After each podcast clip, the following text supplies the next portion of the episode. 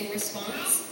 Um, we've met so many people in the community. They come in, they love the store. They're almost thanking us for being there and taking their money.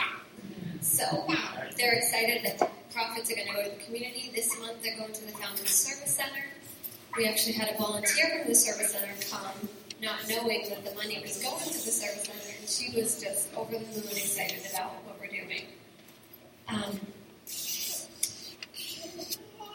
one customer came in, I met her on Thursday, and she was so excited. She went home, tagged our Instagram, raved about the store, advertised for us. It was awesome. I think she came and met Donna on Friday, which was really cool. So people are coming, and they're coming again. We've only been open for six days, so it's pretty cool. Um, and in the six days we've been open, we've already surpassed what we need for monthly expenses. In six days.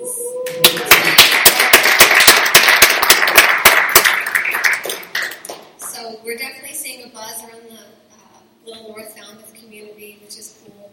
Um, so yeah, we're excited. Just letting all of you know that your um, support, your encouragement, all of that is going, and it's benefiting people in the community. I've never talked about Heritage Christian Church so much in the few days that I've been at the store. I don't think Heritage Christian Church has been mentioned in Falmouth as much as it has over the six days we've been open. So, awesome. Thank you.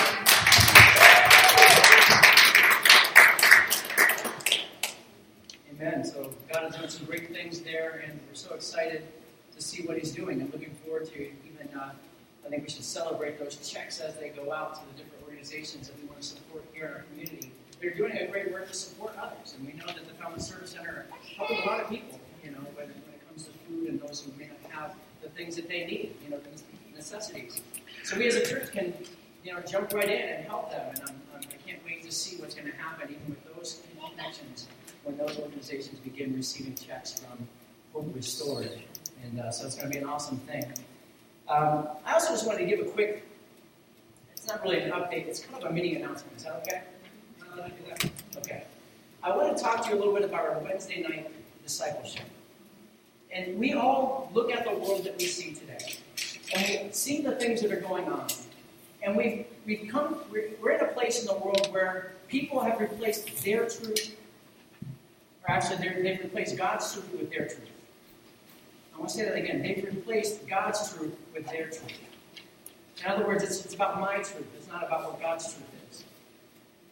And we live in a world where there's so much uh, shifting sands, so many things that are being shifted, that are shifting out there, that it's hard to have a solid foundation. Our Wednesday night is developed to help encourage you and disciple you, so that you are you don't have your foundation on those shifting sands.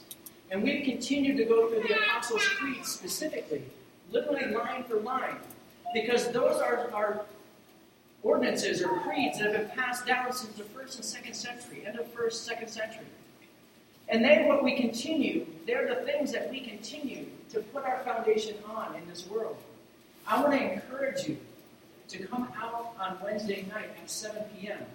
We keep it pretty short. It's not going to be this long, drawn out. You're not going to be here until 9.30 or 10.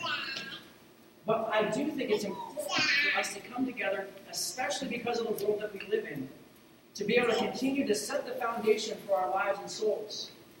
We're continuing to go through the Apostles' Creed, and then beyond that, we're going to do a, a series called The Contagious Church, or Contagious Christian, that will help us to be able to share our faith in effective ways, based on our personalities, rather than the things that we know, we, we hear evangelism and we think of the evangelist, we think of these big gatherings. But actually, God has placed in every one of us a certain gifting, and it may not be to be the next Billy Graham. And it may not be to preach to a, to a congregation. But every one of us has certain personality traits that, if we use them correctly, we can evangelize to others. And so I just want to I want to encourage you that these Wednesday nights are important. That's the reason I'm doing them. I'm not doing them for my health because I needed to study some more and come up with another lesson. You know, I'm doing this because I feel like it's that important for this time. And in that season, we had a couple of weeks at home, you know, you know, Pastor John, I can't sit home for a couple of weeks, you know, with the we had a little COVID situation. Um, I just began praying, God, what do you want from us? And I really felt like He said, you need to work on discipleship in the church because we don't know what's coming up. And we need to be prepared to do whatever it takes to stand firm. Amen? Okay, information, informational commercial over. Don't, don't, don't, don't gloss over just because the pastor is asking you to come on Wednesdays. Please come.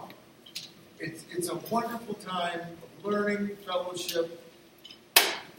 Please come. We need you. And you need this Wednesday nights. There you go. Amen. and uh, so today's uh, theme, or we're continuing with this series called No Turning Back. And specifically, we're working through the book of Ruth together. And the overall theme is finding hope in tragedy. You know, from the very beginning of the Jesus movement, it was never easy for those who claimed the name of Christ, who claimed to be Christians, who claimed to be Christ followers. You see, Christ followers suffered brutal persecution from Rome. They were tortured, they were burned alive, they were burned at the stake, and they were killed simply because they called the name of Jesus, and simply because they refused to offer sacrifices to Caesar. But yet, they still chose to follow Christ. It wasn't easy. But they said, I'm going to serve my God. Whatever the Yeah, cost. had uh, No an epileptic seizure. back. That would do There were no U turns for them. They chose that regardless of the consequences, regardless of what hit them, that they were going to continue to serve the Lord. And we also know that persecution continued in later centuries at different times as people began to work out what they believed about Christ and what it meant to be a Christ follower. Many in England were persecuted and they were imprisoned because they kind of pushed back against the official Church of England. One of those people was the famous hymn writer, his, his uh, Isaac Watts. His dad was in prison, actually, when he was born. He was in prison because he did not fall in line with the Church of England. He was a descendant. And so when Isaac Watts was born, dad was in prison. And Isaac Watts was the author of many of the hymns that we know today, like Joy to the World, that we often sing at Christmas time. I sing the mighty power of God, and when I survey the wondrous cross, which we did, did at Easter time. He's the father of many hymns. But though his life started with tragedy, rather than make Isaac Watts bitter, it made him better. There's only one letter difference between bitter and better, but there's a world of difference in how we see the world around us and how we react to it. We also know that people would eventually venture to the land that we now live in to be able to practice their faith, to have religious freedom, to be able to practice it the way that they wanted to, rather than falling in line with the Church of England. Now, one of the things we know is that tragedy and trials have their way of shaping us. Their way of shaping me shaping you. When we go through trials, when we go through things that are difficult, it can either shape us positively or negatively. Now, one of the things we know is you cannot control the circumstances that life throws at you. But one thing that we can all control is how we react to them. And we see this in Ruth. When we talk about Ruth and Naomi, we see this in Ruth. You see, Ruth seemed to take things in stride. She showed extraordinary trust in the God of Israel. And she was a Moabite. She wasn't even, she wasn't even Jewish. But she showed a trust in God. And she chose not to allow Naomi to go off on her own and to spend the rest of her life alone. You might remember last week where Naomi stood up and said, No, Ruth stood up and said, No, Naomi, I will not stay here. Your people are going to become my people. Your God will become my God. Where you live, I will live. Where you die, I will die. That's strong commitment. That's no turning back. That's a commitment from life to death, no matter what happens.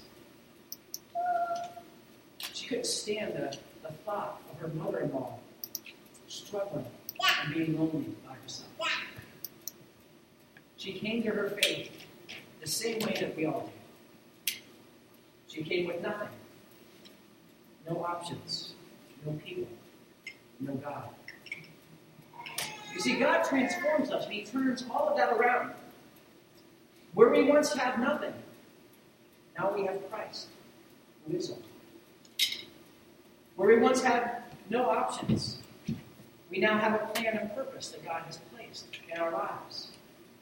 We're living life with purpose, not just haphazardly. Where we once had no people, now we have God's people. We have community. And the overall question that we've been chewing on throughout this series so far is where is God in all of this? Where is God in all of this? When we see things going crazy in our world, where is God in all of that? Where is this taking us to?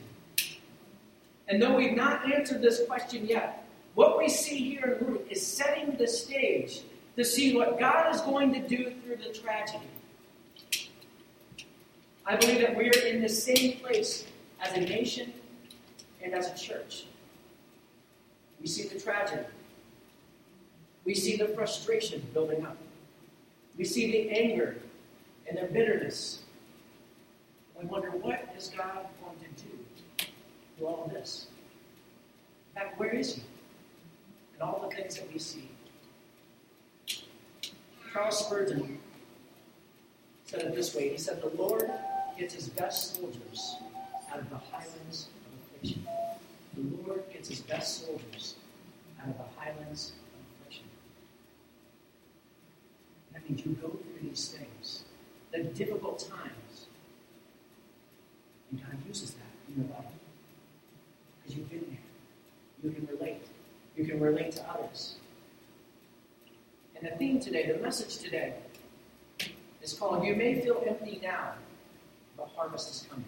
Amen. You may feel empty now, but harvest is coming. See, the tragedies of life either make you bitter or better. We can see that Ruth used the experience to become better. She was loyal and confident to this to, to God, and confident in God's ability to provide for them everything that they needed. But the other side of that is we don't see the same thing in Naomi.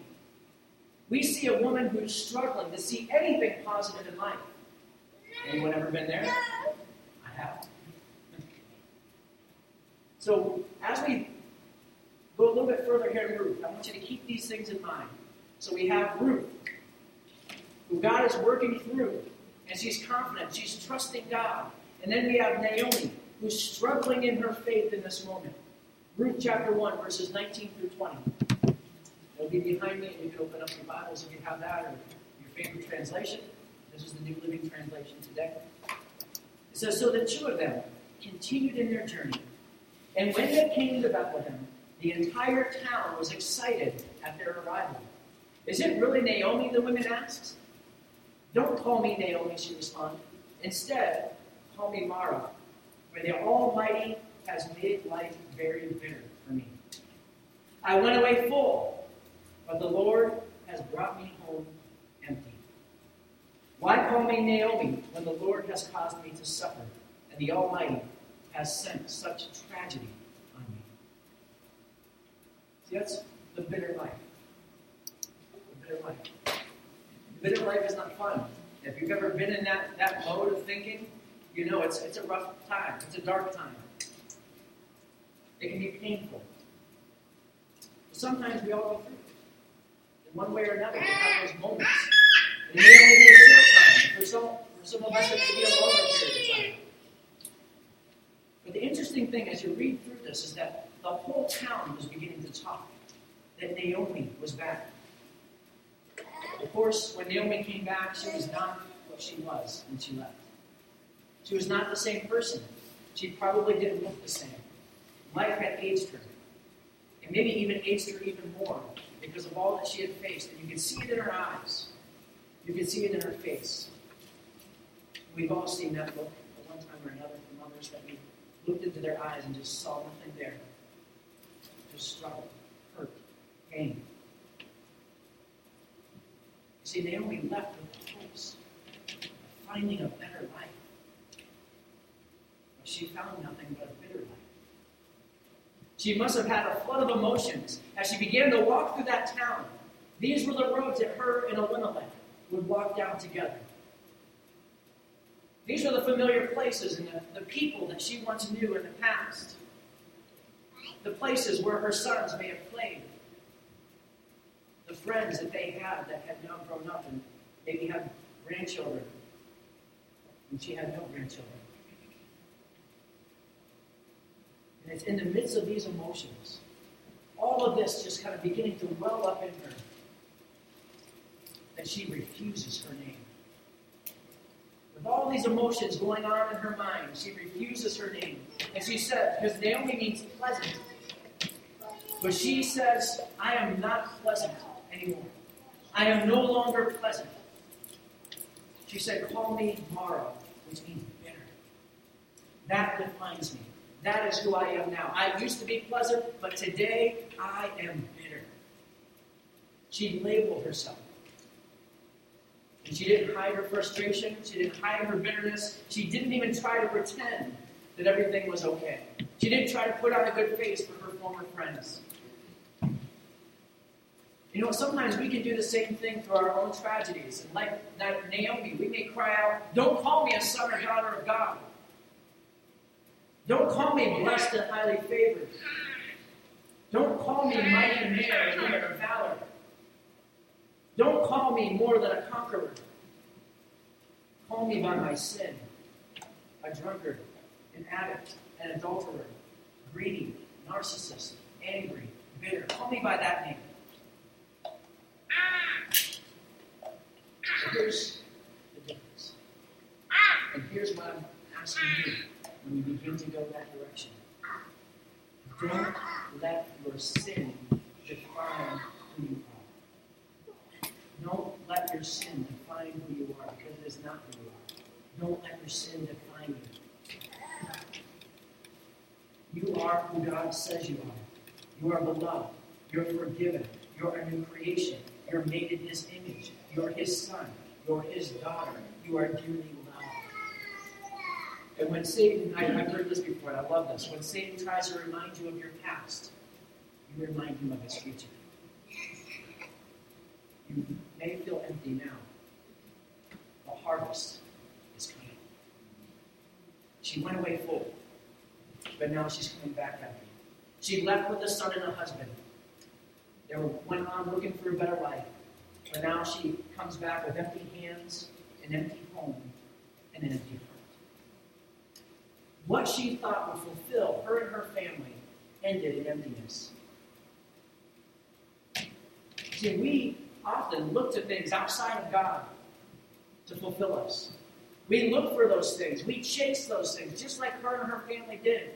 We travel to get it. We sacrifice our family sometimes to get it. We work. We strive. We neglect others and neglect helping others. We neglect serving to go after this thing that, can, that we continue to run after and it still doesn't fulfill. We still feel empty even when we catch it, even when we finally get there. And for a time, though, for a time, it even works. But eventually, things begin to fall through and we recognize how empty that pursuit really was. Why? Because nothing can fulfill us like the love of Christ at work in our lives. We come in empty again and again and again. We come up empty again and again and again when we chase all of those other things. This is why we're commanded to be filled and keep on being filled with the Holy Spirit. We don't have to live life empty, but to be filled with the Holy Spirit. So we don't have to live life on E, which is going on fumes. How many of you cut a little bit close on your tank? You wait till that little yellow light goes on, and bing, you're like, ah, I can still make it. I still have another 30 miles. I'm just gonna, I can, I can make it still. Anybody ever run out of gas doing that? no, no shame, no guilt. But I have seen many cars on the side of the road pushed a little too far, didn't they?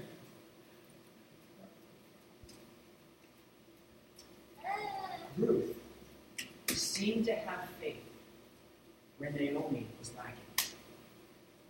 This is why Naomi could not be left alone because she needed somebody to believe for her and and she needed somebody to believe with her.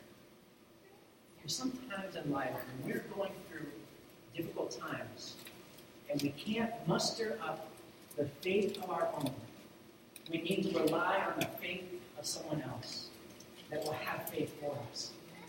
And that's what, that's what Ruth was doing for Naomi. This is what faith is all about. It's about daring to believe that God is working everything out for the good, even when we don't feel like it, or even when we don't see it, like we sang today. Even when I don't feel it, even when I don't see it, you're working. You're working. Even in the things I don't understand, you're working. You see the beginning and the end, and I just see the small glimpse, the small piece of where I am today. You may feel empty now. The harvest is coming. Amen. So there's the bitter life, and there, then there's the better life. Protecting your heart. How do we protect ourselves from letting that bitterness take root in our hearts? How do we go from bitter to better? The first thing we have to do our sin before God. And ask Him to help us root out that bitterness in our lives. But the core issue often is what do you focus on? If you're only seeing the negative things in life, take a second look, just for a moment. Let's look at Naomi. Let's take a second look at Naomi's life for a moment. Now, we would all agree that when you look at Naomi's life, it's been pretty tragic at this time. She has very little, seemingly, to praise God for, very little to thank God for. But the one thing she did have through this whole process, despite all that she had been, she had gone through, Naomi had life. Naomi had life. You see, we understand as believers in Christ that life is precious, that no time can be taken for granted. We don't know how long we have on this earth, and we shouldn't take those moments for granted. We should make the most of every opportunity that we have. And by God's grace, you and I are alive today. And by God's grace, Naomi was alive at that time. There's an early English theologian in the 1800s by his name was John Henry Newman. And he said, Fear not that your life shall come to an end, but rather that it shall never have a beginning. Fear not that your life shall come to an end, but rather that it never shall have a beginning. We can just plod through life and not even have anything that we've done. We can plod through life, just kind of get through the day. But don't you want to begin living real life? Isn't that what Christ said he came to give? To give life and you give it more abundantly? This challenges us we, as a way we live to appreciate the life that we have for whatever days that we're here. Naomi thought that her life was over. She could not see the bigger picture, and often neither can we. Anybody know how your story is going to end yet? No. All we see is the small moment in time where we are. God knows the beginning and the end and the in between. And that's where we go back to Him and say, Lord, I just have to trust you. Lord, I just have to trust you. So it, it's easy for us when we read a story like this because many of us know the ending. Right? We know the ending. But we don't know the ending Can you turn the nursery up for Trina? And we can find ourselves in the same place of Ruth and Naomi, struggling through life, not knowing what we're going to do next. God knows the beginning end. And this is where we trust Him. Naomi had life. What else did Naomi have? Naomi had people. Naomi had people. She is now back home where she has friends that care about her. She has a daughter in law that's risked everything to go along with her. A daughter in law that believed for her when she didn't have the strength to believe, when she didn't have the faith to believe. And this morning, I want to say that there may be some of you here today that are struggling alone, and you're sending people away like Naomi did. Naomi said, You just go back home. No, I don't need you. I'll be okay. I'll be okay on my own. And you're continuing to push people away, and you're struggling by yourself. And I want to say to you this morning that you do not have to walk alone. What you're going through is not a punishment. Allow the people of God to pray for you and believe with you. And when you cannot believe, believe for you. Believe for you. When you're having a difficult time believing, you can believe for you. This is what the church of Jesus Christ is all about. We are family, and we care for one another. And yes, we have faith for you, and when you're struggling to find it, we can come up with some for you. And that's why we pray boldly, and we believe with you, and we believe for you. The third thing that Naomi had is she still had God, though it felt like He wasn't there. Though she had felt forsaken. Who else felt forsaken? Jesus Christ when He was on that cross said, My God, my God, why have thou forsaken me? Naomi still had God. Woodrow Wilson, 28th President of the United States, said, I believe in divine providence. Without it, I think I should go crazy. Without God, the world would be a maze without a clue. Without God, the world would be a maze without a clue. That's in alignment with what we see every, everywhere now. Shifting sands. Everybody has their own truth. There is no truth. There's no foundation. It's a maze without a clue. You find yourself bumping into wall after wall after wall, and you're lost. Many are wandering around aimlessly, trying to find purpose or meaning in their lives, and they just keep bumping up against the wall. Romans 8.31 says, What shall we say about such wonderful things as these? If God is for us, then who, say, who can be against us? Amen. Amen. You know, with God, it's never too late to start again. Because God is for you. Are you trusting God for a new beginning? You may feel empty now. The harvest is coming.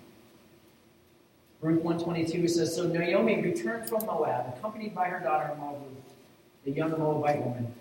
They arrived in Bethlehem in the late spring at the beginning of the barley harvest. At the beginning of the barley harvest. They feel empty now but the barley harvest is coming. More on that next week. well, one of the things we know is that the harvest represents several things. It represents provision. It represents, it represents blessing. It represents thankfulness. And it also represents people coming to Christ. Right? Because you know where Jesus said that the harvest is ripe, but the laborers are few. You may feel empty now this morning. I'm here to encourage you that the harvest is coming. You don't, do not have to live a life of bitterness any longer. You can allow God and circumstances in your life to make you better rather than bitter. This will stretch you. This will shape your life. Also, here to tell you again this morning that you're not defined by your sin. You have a new name. Is it on you? Given by Christ. Your past has been forgiven when you've come to Christ. And you don't have to keep chasing things to fill that void, to fill that emptiness in your life. It just continues to keep you feeling empty. Your life can have meaning today by changing your focus instead of what you don't have to what you do have. Not what you don't have, but what you do have. And you can have forgiveness in the new beginning today regardless of the past. Maybe somebody to hear this this morning. God is for you, not against you. Amen. So with every head bowed and every eye closed, whether you're here in this room or you're watching online, you may be ready to take that step to make Jesus Christ the Lord of your life. And what that means is you just say, Lord, I'm giving my life to you. I surrender my life to you. And what that does, when you come to Him and say, Lord, forgive me of my past, it cleans everything from the past. It's like you have this big whiteboard that had every sin that you've ever done written on that board. And at the moment that you say, Jesus Christ, please forgive me of my sin, it becomes completely white again, brand new, as if there was never a mark on it. And that's the opportunity that you have this morning to come to Jesus Christ And if you're ready to take that step, I'm going to simply to ask you to pray this with me. You can pray it in your heart. The words aren't magic. It's simply your, your way of giving your life to Christ today. Say, Lord, please help me to see that you are working through my tragedies, my struggles. Thank you for loving me and giving your life on the cross so that I have new life. Help me to fill the emptiness in my life with you. I believe you died on the cross for my sins. I believe you rose again. Forgive me for my sins. Help me to face the challenges I'm up against. God, I surrender my life to you. In Christ's name, amen. This morning, if you said that prayer, I want to encourage you to take another step. We've talked today that you see that the world is on these shifting sands. But this is a good first step for you. It's a free app on your phone that you can get called YouVersion. And you can, there's a little place you can search for a devotional called First Steps for New Believers. And I want to encourage you to download that and begin working through that process. If you're local, we'd love to have you here on a Sunday morning at 10 a.m. If you're far away, I encourage you to find a good church in your area, wherever you're listening from today. Now, this morning, I also want to pray for those of you that are struggling like Naomi struggled. I'm struggling to say that sentence. Because there's been a lot going on in life. A lot going on in our world. And there might be some of you who say, man, I'm really having a hard time believing. I'm having a hard time with my faith. You can call me bitter because things just don't seem to be going my way. And if you have that in your heart today, I simply just want to pray over you. You can all bow our heads. I'm going to ask you to raise your hand or call you to make you stand up or anything like that. I do want to pray for you because I believe it's important. This is an important moment for God to do something great in your life, matter where you've been. Even if you, you're a follower of Christ, but you find that bitterness in your heart and you've been struggling with your faith, this is the moment to say, Lord, give me the strength once again. Fill me once again with the Holy Spirit. Father, I just pray for each and every person here this morning, for those watching online. Lord, if they're struggling in their faith like Naomi did, if they're only seeing the negative, if they only see the bad things that are happening, I pray, Lord, even right now in this moment, that you would help us to realize our blessings, that we would count them, Lord God, one by one, that you would continue your work in our lives, that we go to those dark places, that we remind Satan where his, his future lies, and that we don't have to listen to him any longer in our lives. We pray, Father, that we would not take on a name that does not belong to us, because we are called and chosen by you. We are your sons and daughters. And I pray, Father, today you would give us the strength to rise up and to break through the things that are happening in our lives. I pray, Father, right now in Jesus' name, that you would give us the strength that we need, that you would fill us, Lord God, anew, afresh, with your Holy Spirit in such a way that we are overflowing and we're no longer going on empty, but we sense your Spirit and presence with us every day. Lord, do that in each one of us today. We pray these things in Jesus' name. Amen. Have everyone stand today. I just want to read the scripture passage over you from Jeremiah, chapter 30, verses 18 through 22. And this is Jeremiah speaking to Israel. But there's some of these things I think we can apply to our own lives. It says this This is what the Lord says. When I bring Israel home again from captivity and restore their fortunes, Jerusalem will be, will be rebuilt on its ruins, and the palace reconstructed as before. There will be joy and songs of thanksgiving, and I will multiply my people, not diminish them.